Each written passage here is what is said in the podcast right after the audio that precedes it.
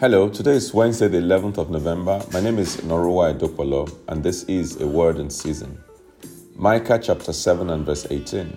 Who is a God like you who pardons sins and forgives the transgression of the remnant of his inheritance? You do not stay angry forever, but delight to show mercy. You know, we ought to be thankful that we have a God who gives us another chance. The number of opportunities we had messed up in the past, and yet God keeps giving us another opportunity, another chance to do right. This is true for individuals, communities, and nations. But for the patience of the Lord, where would we be today? Psalm 86, verse 15 says, It is well. But you, O Lord, are a God, merciful and gracious, slow to anger, and abounding in steadfast love and faithfulness. Let us pray. Let us thank God for bountiful mercies. Let us pray that as individuals, communities, or nations, that we will not misuse the chance God has given to us to live for His glory.